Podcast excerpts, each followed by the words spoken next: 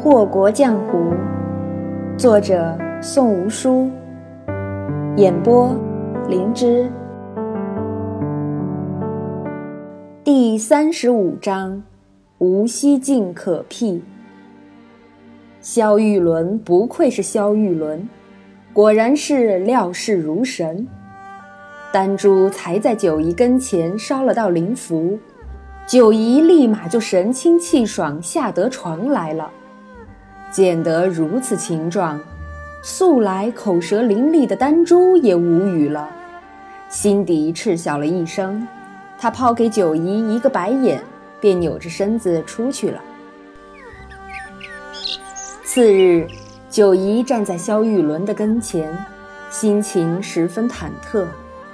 婢女都被萧玉伦遣下去了，这偌大的厅堂里只有他们二人，连丹珠都不在。这是九姨第三次见到萧玉伦，眼前的白衣公子乃是帝王血脉，贵无可贵，端的却是一派悠闲姿态。自打知道世间有柳灵玉这号人物之后。九姨就特别怕见大人物，不为别的，只因为大人物的心思难猜啊！一个不留神得罪了这样的人物，他可受不起那些严重的后果。不是他多心，实在是被柳灵玉整得怕了。之前他思量了许久，都没弄明白，那风度翩翩、美绝人寰的贪欢公子。究竟看中了自己哪一点，非得揪着他不放？他找不出缘由，只有胡思乱想。思前想后，只忆起古人的一句名言：“祸从口出。”难道就是因了他俩初次见面时他说错了话？九姨这般认为着，故而再也不敢乱说话了。眼下，他站在萧玉伦眼前，细细打量着这江湖闻名的妖毒公子，越发的心事重重。怎么能这么像呢？虽然知道上面坐着的那男子与柳灵玉的脾性南辕北辙，但他还是忍不住要将这二人混为同一个，一如初见面时所见的那般。一样笔挺的鼻梁，一样菲薄的唇角，一样柔和的下巴，还有一样金贵的态度。如果没有见过此人与丹珠谈笑时的情态，九姨敢肯定，这个蒙着眉眼的男子一定是柳灵玉。然，正是因为他见过这人嬉笑怒骂时的模样。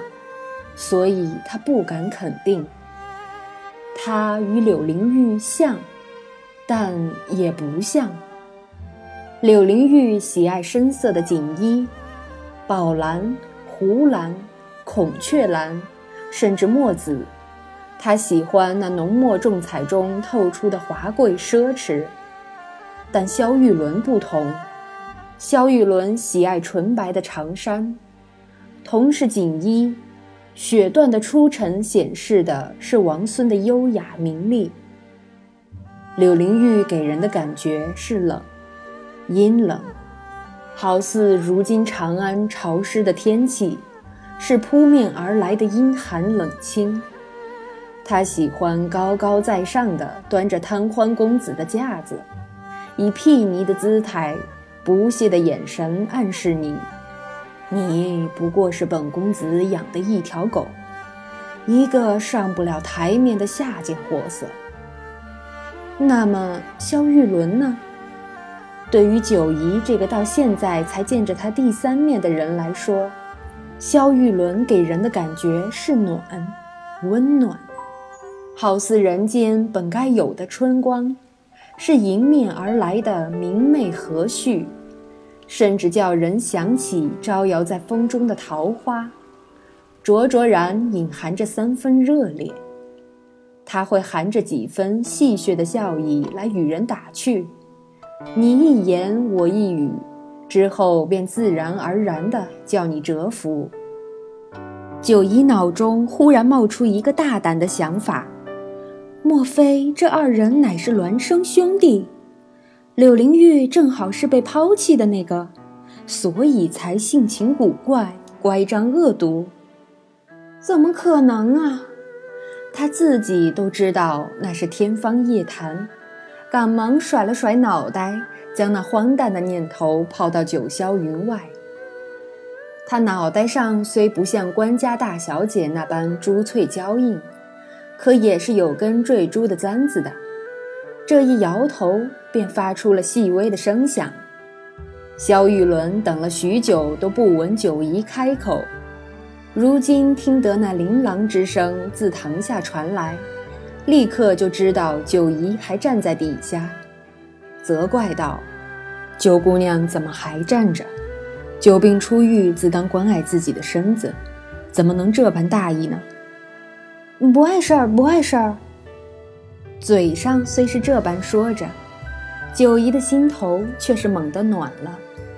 坐下来的时候，觉得身下的那张朱漆交椅，乃是平生坐过的最舒服的一张。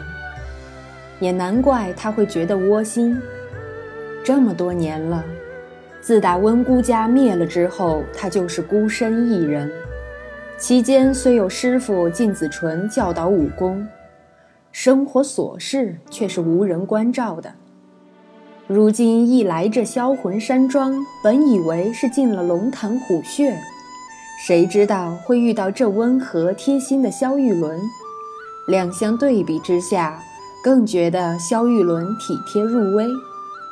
然而更深一层的缘故也是有的，他此刻还是有些怀疑萧玉伦的，虽不是绝对的怀疑，可心里至少把他当成了半个柳灵玉。柳灵玉何时对他这般关切过？不来折腾他这个苦命的丫头就不错了。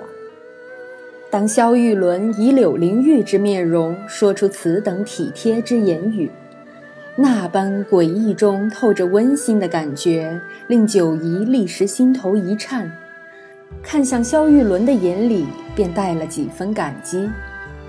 萧玉伦看不到九姨的表情。不知道坐下那女子的心思，故而只是兀自说话。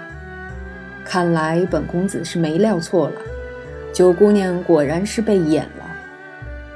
她面容含笑，冷清的嗓音因了笑意低沉了少许，有些沙哑的观感，很是动听。九姨一向是个不着调的呆货，如今被这嗓音一蛊惑。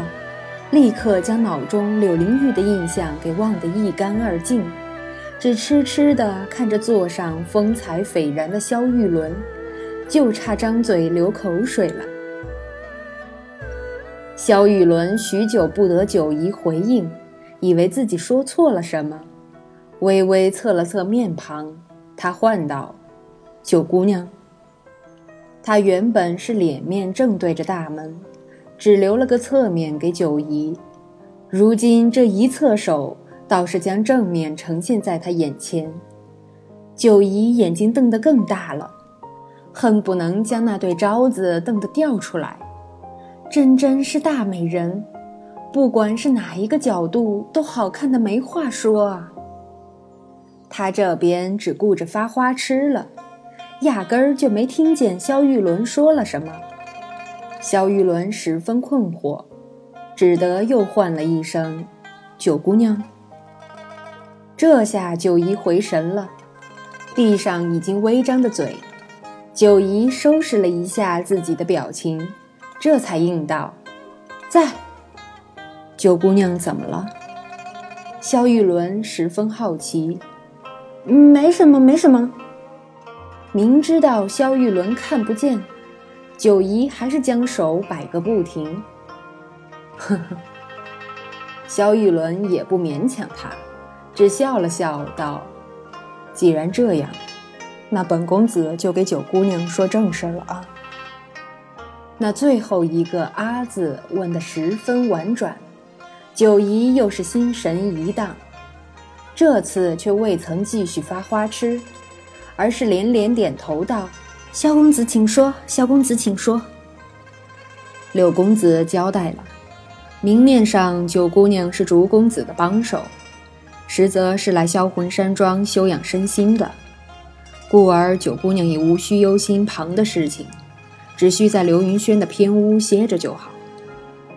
萧玉伦也没指望九姨能做什么正经事儿，在他心里，九姨的病就是装的，而一个才来就装病的女子，心思好似有些太多了，不是办事的好手。九姨却是奇了，歇着就好，有这等好事儿，只要歇着混吃混喝，啥都不需要做。那销魂山庄岂不是白养了一个大闲人？且不说他此行的目的是杀了萧玉伦，就单看这萧公子的脸面，那也是顶顶的聪明样啊！怎么能做这等吃力不讨好的事儿？